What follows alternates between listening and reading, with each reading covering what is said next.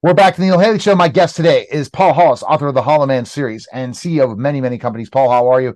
All right, this is it. Because you've gotten such great, great Halloween feedback for the costume contest, so many people are, are, are responding. You have a special offer coming on October 31st. Tell us about it.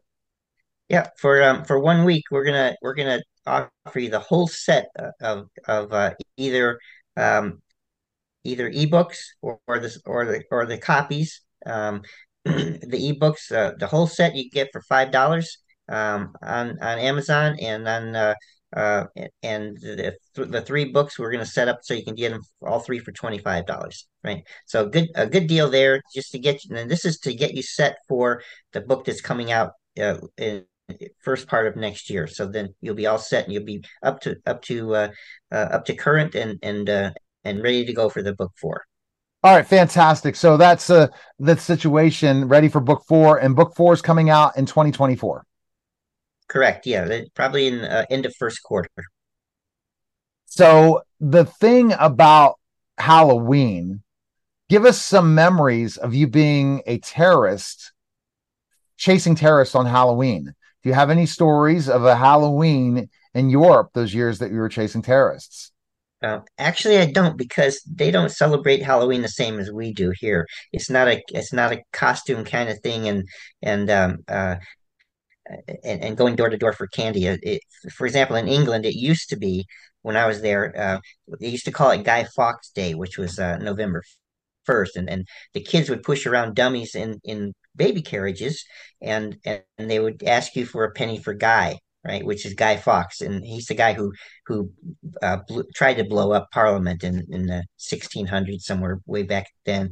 And so, what these kids do with these um, these dummies at the end of the night, they they throw them on a huge big bonfire, and it's a big party sort of thing. But there's but there's very little sweets uh, uh, in in Europe that that the kids are like they, these like here we we we give we give kids candy for for just opening their mouth. And and over there it's it's uh it's very much a, a different kind of a world with with sweets and candy and kind of things. It's a it's a real uh a privilege uh, and a and a luxury to to get a, a piece of chocolate for example for kids.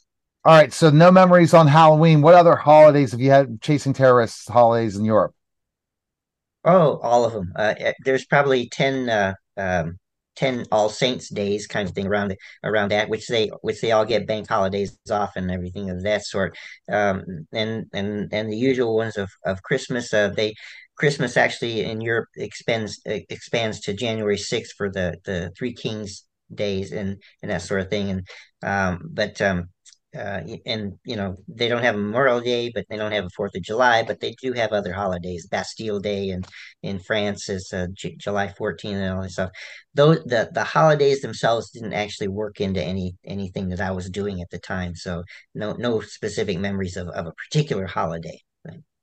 All right, so let's okay. This is getting kind of intriguing, bro.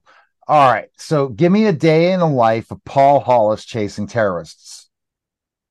Oh gosh, um, well, uh, it, it could start off in, in a number of ways. Either talking to an informant uh, and getting more information from from an informant who actually is uh, close to uh, uh, uh, maybe a terrorist or a group of, of terrorists, and that it could start off with um, with being in a sitting in a in a, in a um, library for for four hours doing microfiche, just going through and, and understanding uh, what what's happening in the newspapers from the day before or or um, uh, magazine articles, etc. Anything that would would be in the media. So start off with that. It could also start off in, in a disguise that I'm walking down the street and with a with a pebble in my shoe with a limp or a or a, a long I have had long dreadlocks uh, as well in uh, in the hippie days that kind of thing like that so just anything anything of that sort but that that really be it and uh,